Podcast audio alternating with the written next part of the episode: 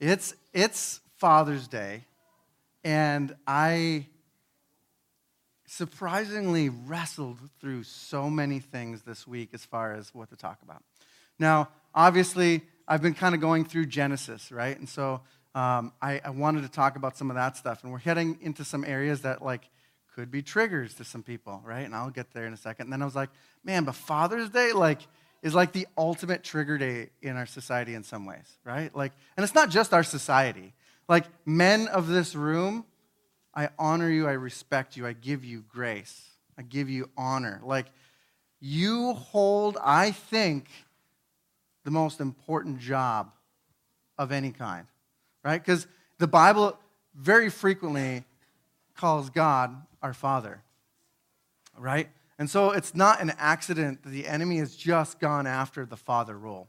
And some of us are like, I've had a fantastic dad. Dad is great. You know, like I had a really good father, and I still had no idea how much he paled in comparison to my heavenly father. But the sad state is, there's a lot of people in our world that don't even have a good father as a representation to begin with. Right? And so a Father's Day is a trigger for like, man, all the ways that my father has screwed up, right? Like, even if you have a good dad, chances are you've got a father wound, right? And so, as I prepare for this day, it's like this weighty day. It's like such a powerful day, such a good day, but also such a weighty day, right? Because, like, we all, like, you say father or dad, and it's like, you know, even subconsciously, we have a reaction sometimes, right? And so I was thinking about that, and you, you take that with conjunction of, of stuff in Genesis, and I'm like, man, I should just call this landmines, right? For my sermon, because I felt like every time that I get into the Bible to pray about, okay, how am I going to talk about this or that? I was just like, oh man, there's another landmine. So it's like, okay, great. People, if you want to have an offense today, you probably have an opportunity. So there you go. Um, but it made me start thinking, you know, like, what is, what is my job? You know, what is my job as a pastor? And so much of it is, is you start thinking about it, and a lot of pastors and a lot of churches are trying to make Jesus come after the culture. What I mean is, we're trying to be culturally re- relevant first, and then we're trying to add Jesus to the culture. Does that make sense? But the problem is, our culture is trying to make Jesus not relevant. So if we're following the culture, we're going to eventually get to this head where, where we're in the wrong arguments, you know? And, and so my job is, is not to make it culturally relevant. My job is to make sure that Jesus is relevant in all cultures. Does that make sense? Like my job is to make Jesus relevant. And so there are times where God will put something on my heart where I'm like, okay, well, that's not politically correct. That's okay, you know? So I'm asking you, give me grace for the days where God has put something on my heart that's not politically correct because I'm not trying to follow the culture. I'm trying to follow this Bible, right? And it's the same thing. Like you start weighing through, like, oh man, whoo, well, what do I do about that or this? And God's like, no, no, no, I need you to, to preach my word. You need to make me relevant. And I was like, okay.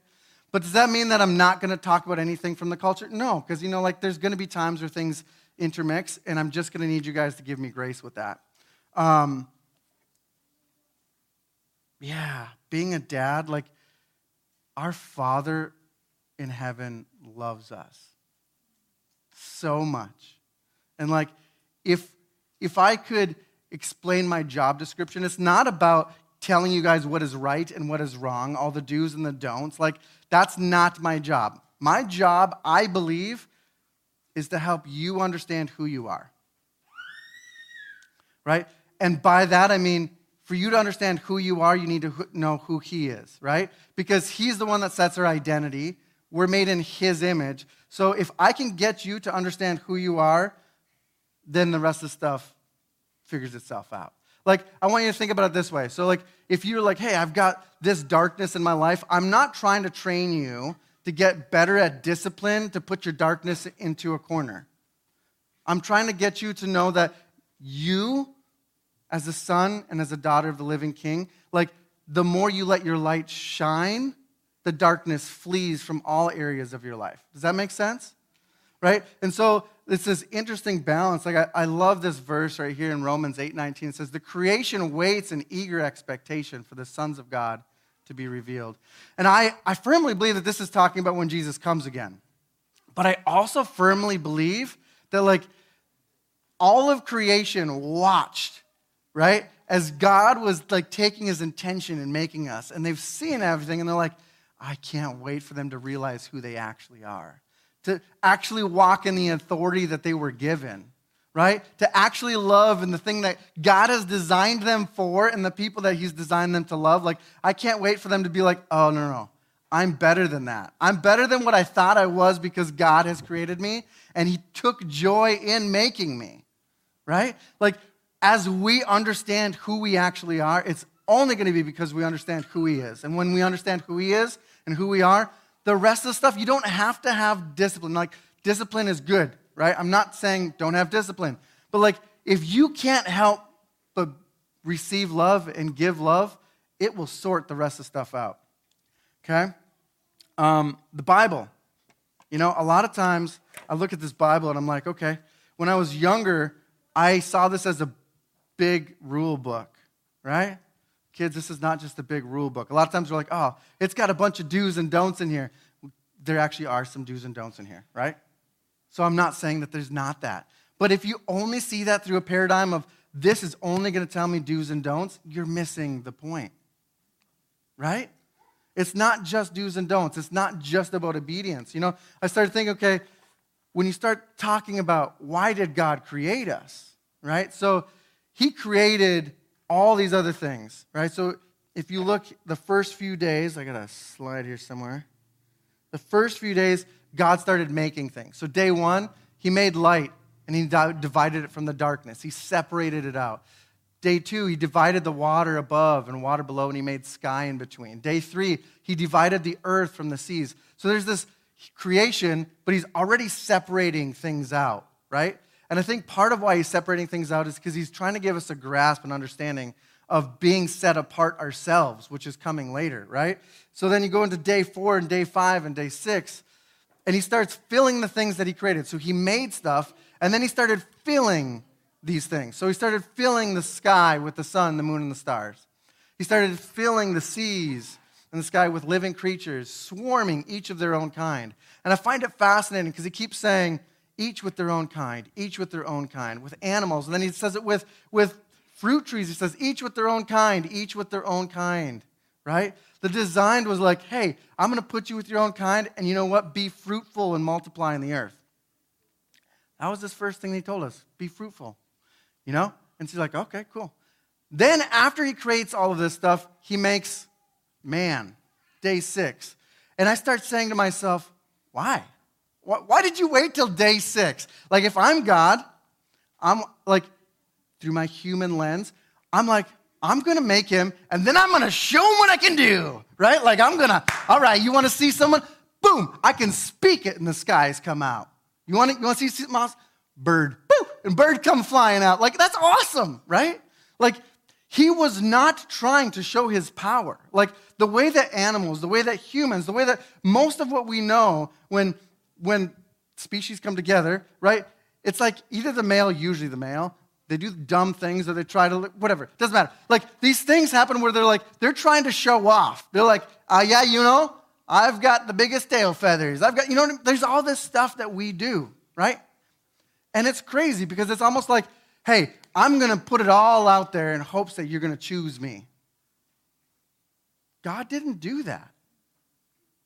Think about that for a second. Why? Why did he not do that? Like, I can't help but think that he created all this stuff and then he creates Adam. And you know what? Adam, that was the first t- thing that he said this isn't good was he said Adam Adam was alone. It wasn't good for man to be alone. Right? But even when he made Eve, he put Adam asleep. He didn't even know how that happened. He was sleeping in a deep sleep. He was tired right? So you start thinking, like, oh, that's kind of crazy. So he and Eve didn't even know how he had created everything. He didn't, they didn't know that God was the creator of everything. They didn't know this whole, they just know that they existed in a realm that was already there. Think about this for a second. They did not know the power of God, they only knew the presence of God. He went on the extreme. He said, You know what? I'm going to build all this stuff, your first impression of me is going to be your friend just walking in a garden, just hanging out. Let's just talk. Like, I want you to know my heart. I want you to know me as this and not what I can do. I don't want you to worship the creation. I don't want to worship the power. I don't want you to even be choosing this because you it's like, hey, don't eat of this tree. Well, you know what? He created everything. We should probably listen. That's the wrong motivation, right? He wanted them to like enjoy his presence and out of that presence build relationship, build love. But even still, it's like this fascinating thing. And I got to give credit to a guy named Anthony Chapman. And just as a, another side note, like I, for decades now, I've been walking with God and I've been trying to, to get closer to Him and I've been trying to go on this journey, right? And so, if you were to ask me when I was 10 years old, am I going to be a pastor? I probably wouldn't have said I'm going to be a pastor someday. So I'm not, I haven't been taking notes from decades of like, I got this sweet verse from this person and this challenge from that person, right? So I'm not ever trying to like uh, plagiarize anybody. Does that make sense? So this is my one qualifier. If I ever know, hey, I took this from this person, I'll let you know. But for me, it's like through all these stages of life, I recognize that the Holy Spirit spoke truth to me through a lot of different people, through books, through people, through sermons. And some of them I agree a lot with, and some of them I don't, but you know what? The Holy Spirit still spoke truth to me in certain moments, right? And so part of why I'm not going to give this thing often is because I want to recognize that anything that comes to you through me that is truth, I want to make sure that we give the Holy Spirit the props, right? Like in the end, my prayer very frequently for this church is God, anything that is of Benny, you guys forget. Anything that is of the Lord, that it be like implanted in you, okay? And so I was challenged by this guy named Anthony Chapman like a decade ago. And, uh, and he saw these verses in Genesis different than I had ever looked at them. And I was like, that's, that's weird. But he makes this, this point, this, this challenge. He says, you know what? God wasn't complete. And I was like, whoa, got a problem with that. A lot of verses that say that God is pretty complete. He didn't really need a whole lot, right? Give me grace, landmine Sunday, right? So I started wrestling through what he meant by that. And so I want to express some of what he meant by that. Here he goes and he takes Adam, right? And let's see if I can pull it. Well, I'm just going to read it out loud. Okay? Um, then the Lord God said, It is not good for the man to be alone.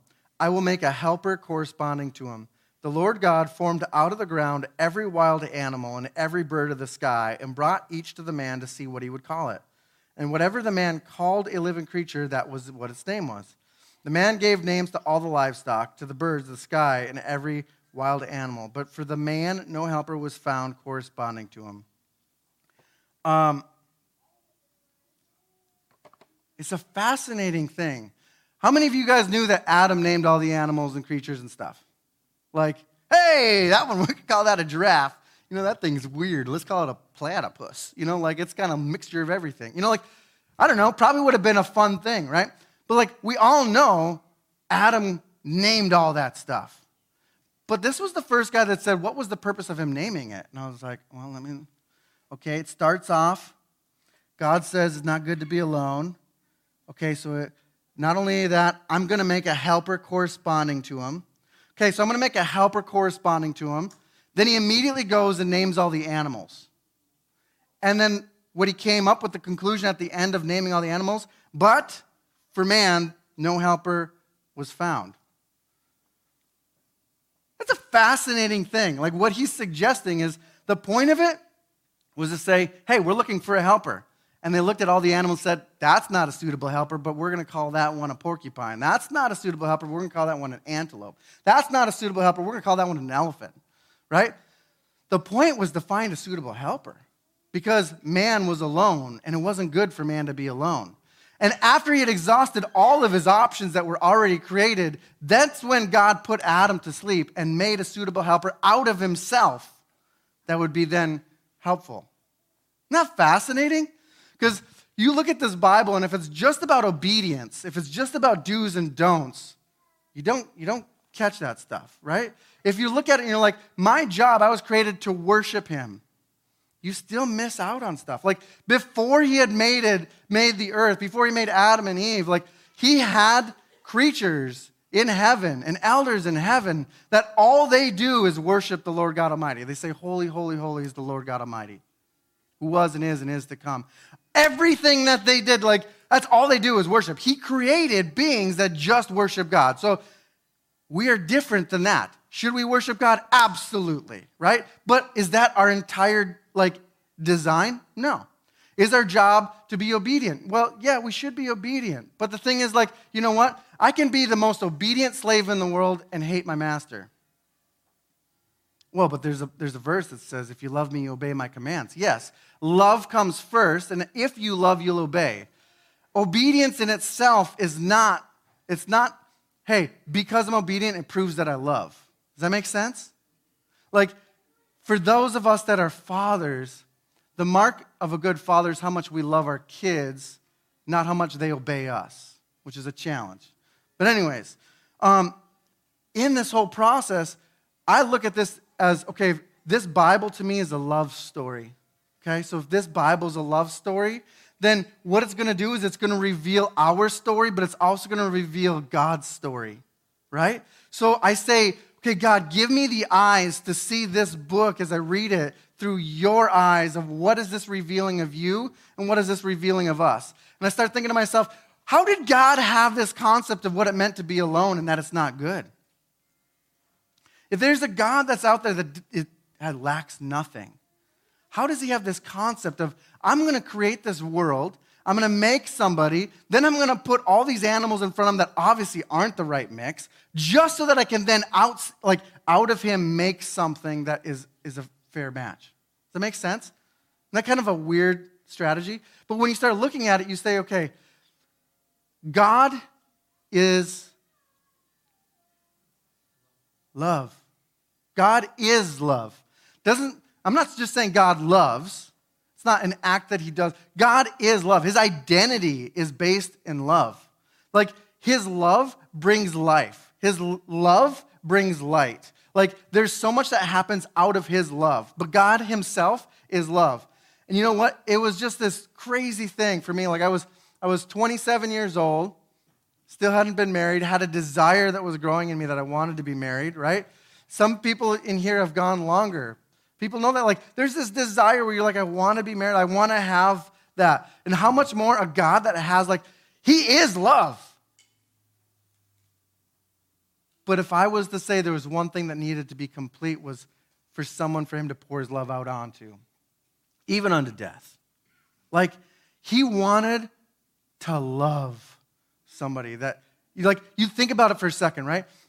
You've got angels that had choice, but it had more to do with obedience or not obedience, right? Some made some good decisions, some made some bad decisions. But when you look at the garden, he put Adam in there. He put two trees right in the center. Now, like, if I'm him, I'm like, okay, I'm gonna take these two trees, I'm gonna put them on the top of the Alps. Like, we're going all, we're gonna put these somewhere where the guy's not gonna go. He's, like, he's got no clothes. He's not going up there. You know what I mean? Like, let's make this hard. No, no, he puts it right in the dead center. Why? Because love is not verified without a choice.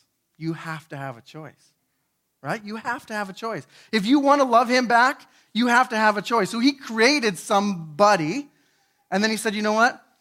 I want you to have a, a mental understanding. Like, my desire, it's almost like his, his journey is kind of like Adam's. Like, he wants to have a bride, he wants to have someone that's equally yoked with him.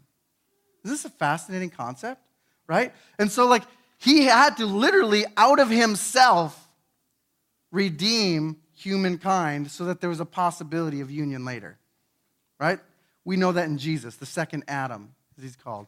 Right? But right now, he's setting the stage. He knew that we were going to fall. He knew that we were going to make choices and that we were going to do other stuff. And you're like, man, well, actually, that's another sermon. I'll stop there.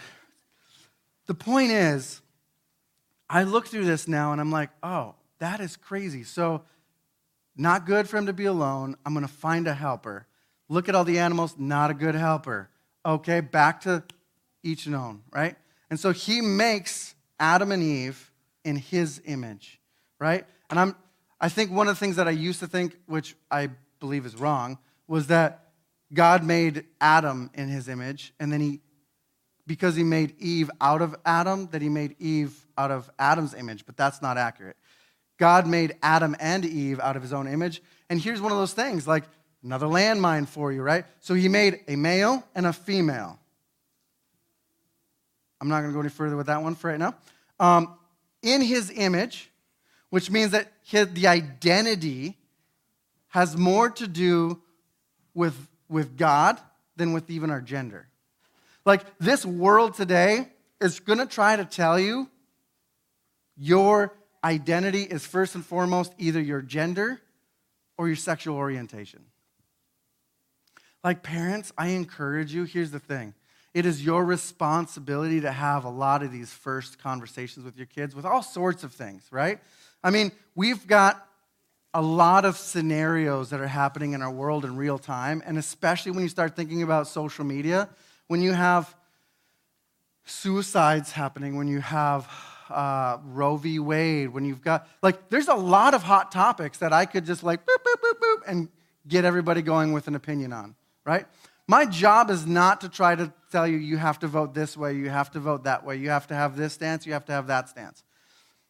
My, my goal is to tell you, hey, listen, we live for a different kingdom, first and foremost. And in that kingdom, God sent his son so that we would live life and life abundantly. And you know what? God had so much love that he couldn't help himself but create life, right? There's something about creating life. And there's this cool, fascinating thing for me is, is he spoke for days and things existed. Spoke it and boom, existed. And then Adam, you know what he does? He's, he kneels down and he puts his hand in the earth and he forms Adam. And then he puts his neshama in him. He goes, yeah Right? We talk about Yahweh, right, as his name. The Hebrew, it's Y H W H. And it's like the breath that we were doing before, the Yah, Yah, Yah. Like, think about it. Like when you're running and you're, you're just, you're sucking wind. It's like there's a part of our DNA that is even just echoing his name. Like, it's so cool that it's like his breath, his soul that he gave of, of neshama into us was because there was a formation in it, right? Like he talks about that he formed us in our mother's womb. Another hot topic. Life starts in the womb. And he has intention in that. And he has a desire and a delight in creating. You know, again, I, I've Adam Levine, if you're watching this over in Germany, I love the fact that he he would tell me that one thing that he would ask God a lot of times is, God, what were you thinking of when you, when you designed me? That's a scary question for those of us, especially that have had poor fathers, right? Because those of us that have had poor fathers, we start thinking, ooh, I don't know that he actually even likes me. Like, I haven't been obedient. I haven't done this. I haven't done that. Like, mostly, I kind of keep my distance and hope he doesn't smite me. You know, like, as long as we're okay there, and you're missing out because he delights in you and he delighted in making you and he he like all creation groans for you to figure out who you are who he made you to be you know like i want to give you a picture of a good father i was uh, i just come back from the world race and i i needed to process life and so i hopped in my car and did what any sane person does and i drove 16 states in 16 days and uh, just drove with my radio off. I said, God, just show me what you want to show me, right? Ended up in Oklahoma City visiting one of my friends, Cameron. And uh, Cameron was like, hey, actually, tomorrow we're going to go and we're going to go watch my brother Christian. He's, he's doing a, you know, a state finals for uh, long distance cross country. And I was like, all right, I'll come with you. I've been driving anyways. Miles is drive a couple more hours. So I go and I watch this thing, right? And Cameron used to be a long distance runner. He had an older brother named Corbin who had made a decision like we've had recently, and the, the family had lost him. And so this family had gone through some serious hardship, right? And, uh, and we're going to watch this thing, and I, I kind of lose my, like, well, my, not my family, their family, because I'm trying to stay with them. And we're like, there's a sea of like thousands of people. And they're doing this long run, but the end, you come down like towards a 50 yard line of a football field, for those of you guys that can picture this. And then essentially, they loop around the football field and then come to the finish line over here. Okay? Hopefully, you can picture that. If you can't, sorry. Um, just think it's a long race. Now, one of the things that you, you know if you are a runner is you do not want to start your kick, your, your final sprint, too soon. Does anybody here run? Has run? Yeah? Like you used to, like, yeah. How many of you 20 years ago used to run? You know, like, right? Like, if you start your kick too soon, like, if you start your final sprint too soon, you will die. It's pretty much how it feels. Like, it's like, I will not make this. I will fall on my face and I'll be dead, right? And so, anyways, as they're coming, I'm, I'm losing them. And, uh, and then I, all of a sudden I hear um, whoever's got the sound, just FYI, this is a yelling situation. So, sorry. There's, you've been primed. All right, so here's the deal. So they're running, right? And I, thousands of people, and then I hear, for the king, for the king. And I look over, and here's Cameron running alongside his brother Christian, like just running and just yelling at him, for the king, for the king, right? And I'm like, this is awesome, right? So I'm watching them, but they're running the whole circle. But even at this point, I was smart enough to know I'm not going to keep up. I'm just going to cut straight across. So I cut straight across. And as I'm running straight across, I look over, and there's their dad running behind both of them. Like he had two like double knee replacement surgeries, right? And he's about the shape that I'm in. So he's just chugging along, right? And so he's huffing and he's puffing, and he's just delighted in his sons, right? He's following them, but he's lagging further and further and further behind, right? And so I watch as, as uh, Christian starts his final sprint with about 250 yards to go. That is not good. Like, you want to do that like your last like 50 yards. He's starting like 250 yards, and he's just got these long, lanky legs, and he just starts passing people. Like, and he's just hauling while his brother's over there, for the king! You know, he got, he's got his brother all just jacked up, and so he's just running, right? And so I'm like, man, this is cool. I got to watch the end. So then, do I run with him? No, I cut back across the field because it's shorter, right? So I run back across the field to the finish line, and they've got it all barricaded off so people stay out of it because that's what you're supposed to do, right? So I'm watching, and here, here comes Christian still sprinting. Like, I don't know how he's doing this, but now he's got one finger up pointing to heaven, and he is just passing people left and right, left and right. I'm like, oh my goodness, right? So he gets past this, the, the finish line, and he's just sucking wind. you know, and as he's doing that, here comes Cameron, and Cameron leaps over the fence, and I'm like, well, if he's doing it, I'm doing it. So I leap over the fence too. And so here's Christian and Cameron just in an embrace. And I overhear Cameron, and he's like, I'm so proud of you. And Christian said, I worshiped him. I worshiped him. I'm like, oh, like it kills me on the inside. Like I'm just, I'm sitting here like holding back tears as one brother is just like, you did it. You're running for the kingdom. Like I worshiped him. And then all of a sudden, as I'm watching these two and trying to hold back tears, here comes dad with double knee replacement, jumps over the fence, and he squeezes his son. I thought he was gonna break him, right? And dad, he was like vibrating with joy in his son. And all he could say was, Yeah! Yes! Yes! Like all he could yell was yes. And there's like a flood of people around him. And everybody's watching as this family is just rejoicing in the fact that his son ran the race well. I was just like, oh my goodness. And then you sit there and I look back at Cameron and he is doubled over just weeping. And is it because he's com- he has comparison? No, it's not comparison that his father is lavishing his love on his brother. It's because he knows, like, we lost my brother, my other brother, and my dad doesn't care who is around to see how much he loves him. And so, like, I'm losing my voice. This happens when you yell, I guess. It messed me up. I started saying, God, I need to be that kind of father. Dads that are in here, be that kind of father. Like, be the father that's like, I am all in and I do not care what the world says, what the world thinks of how I love my kids. Sons that are in here, may you have a father that does that.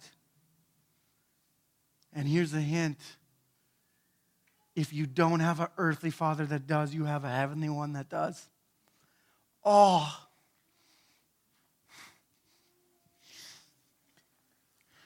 Like that's that's a sermon. May God reveal to us how much He loves us. Like, may you know today how much He's on the sideline. Like in Hebrews 12, it says, man, all creation, all creation is sitting there and says, therefore, since we're surrounded by such a great cloud of witnesses, throw off anything that hinders the sin that so easily entangles. And let us run with perseverance the race marked with for us. Like, may this be our thing. May this be our thing as Water's Edge, is that we love people this way. You know what?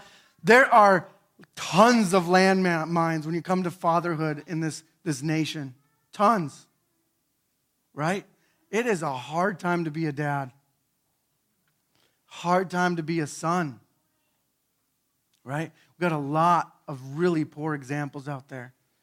Thankfully, in this church, we have a lot of really good examples.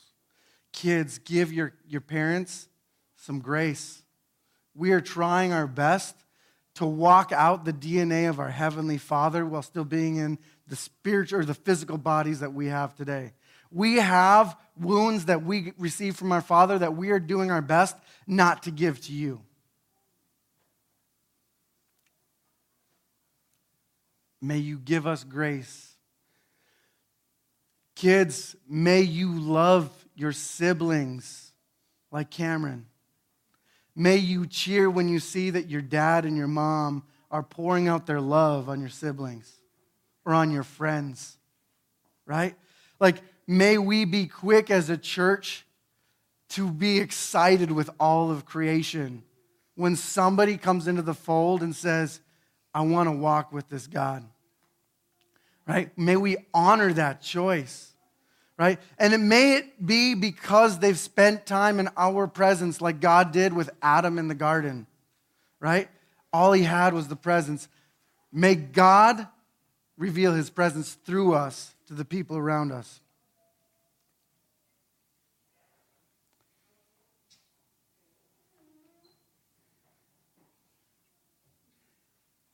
I I got a lot of other notes. But I feel very much like what we need to do is, is spend some time in prayer. So that's what we're going to do. I'm going to invite you guys at this point. Go ahead, meet up in groups two, three, four, five, six, seven. If you're new here, um, we like to get together and pray over each other, pray a blessing over each other. Some of you today may have to release your parents, release your dad from some of the wounds that he's created in your life.